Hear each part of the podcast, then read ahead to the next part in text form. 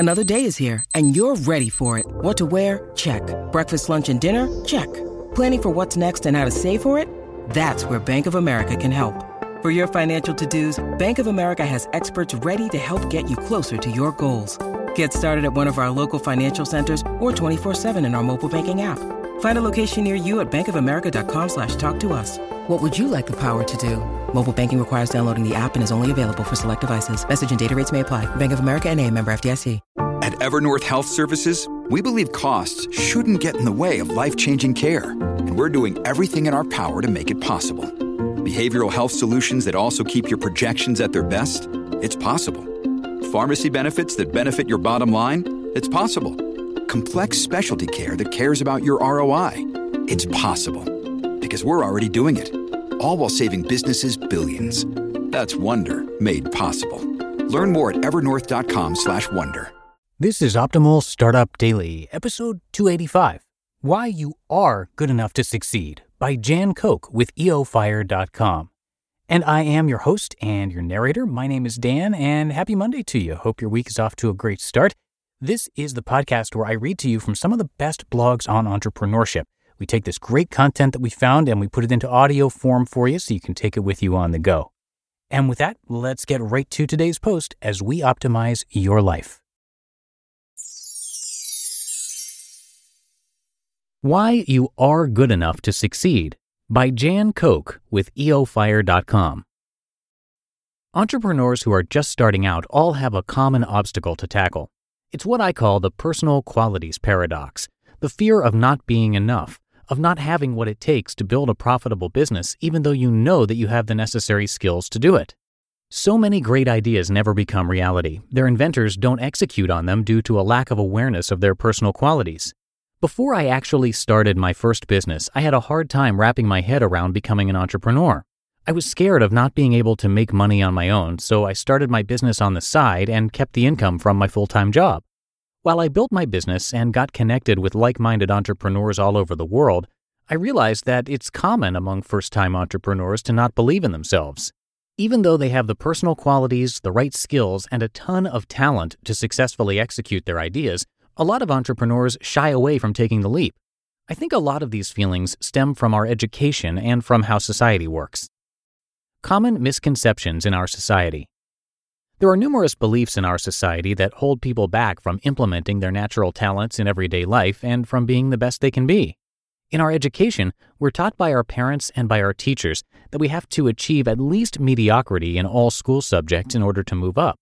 We're told, work on your weak subjects. We're led to believe that we have to achieve at least mediocre grades to move up. Therefore, we concentrate on getting those mediocre grades instead of focusing on what comes easy to us, our personal qualities. The problem with this is we don't learn to focus on our strengths. Instead of embracing our true skills and talents, we're working on our so-called weaknesses just to become as good as everyone else. These types of learning processes usually aren't too much fun. In fact, they actually feel painful when it comes to certain topics that we just can't understand. It makes us feel stupid, which in turn puts our mind in a loop of negative thoughts. As a result, we don't pay attention to those things we're excellent in. However, if we actually start paying attention to growing our true skills, then we begin to stand out from the masses. Some people will try to pull us back down to mediocrity so we can again start to focus on those topics we aren't that great in. Beware, this is only meant to discourage us. Quote, the nail that sticks out gets hammered down. Japanese proverb. And this is what I feared before I started my business. My goals were outstanding, much like the goals of most successful entrepreneurs, yet I was afraid to stand out from the masses, even though I knew that I'd have to stand out in order to get where I wanted to be. When you think about starting a business, there's no way not to stand out from the masses, and that's a good thing. When you decide to take action, you're automatically leading by example. Think of all those people out there who are also scared to start their business. Once they see your business grow and hear your story, you'll be an inspiration. We're also told you can become anything you want to be. While for some people this may be true, I believe it isn't true for the vast majority of us. Spending time on learning a new skill that doesn't come easy to us most often feels exhausting and frustrating. For example, I can't paint a nice picture to save my life. Of course, I could learn how to paint, but the process would take forever, or at least it would feel that way. Instead, it's much easier and more enjoyable for me to learn new technical stuff. Unlike suffering through painting, I enjoy spending time leveraging the opportunities technology gives me, and my personal qualities lend to the topic. Several entrepreneurs tend to focus on learning new skills just because someone told them they need to do everything on their own. I made this mistake myself in the beginning, too. When I was working as a web designer, I completed all of my projects myself without asking others for help. Those projects weren't very profitable simply because it took me a long time to plan, design, code, and set up the websites. It wasn't until I started leveraging other people's skills that my web design projects became much more profitable. It's pretty straightforward. Seeing results in fields where you don't possess much talent takes longer compared to someone who possesses that particular talent. We can't be good at everything, meaning we don't have to run our businesses all by ourselves. Instead of desperately trying to acquire a skill that's just not right for you, become aware of your personal qualities and concentrate on growing those. It's your personal qualities, your talents, that give you your competitive advantage. Empowering your strengths. You are good enough simply being who you are because your talents and your history make you unique. When you build a business based upon your talents and your history, there's a high probability that others, your target audience, will resonate with you. Those people who have similar experiences or who face similar problems will feel a connection with you, making it likely that they'll grow to know, like, and trust you, and eventually buy from you. In order to build a profitable business, you need to focus on and believe in your strengths. Once we become aware of and start to utilize our true strengths, we are all good enough simply by being who we are. Think about the first day you entered the field you wanted to start your business in. What events happened in the past that allowed you to either grow your knowledge, gather practical experience, or showcase your skills? Probably many. This expertise only comes naturally to you because you're used to knowing what you know, but you've forgotten along the way how much work it actually took to gather your knowledge. Remember to embrace your skills. Others don't know what you know. There's no reason to focus on things you aren't good at because those things will never be the foundation of your business. There's no need to spend time worrying about what you're not good at because you can get help from others and leverage their strengths. And there's definitely no reason to feel that you're underqualified because you'll never feel one hundred percent qualified and ready to start your own business. Instead of worrying that you might be that nail standing out, embrace your strengths in order to stand out even further.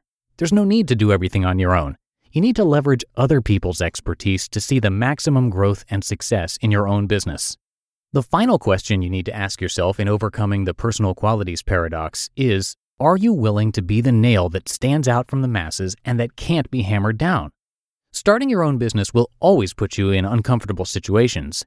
But instead of being paralyzed by fear, you can choose to take action, crush those situations, and ignite your business.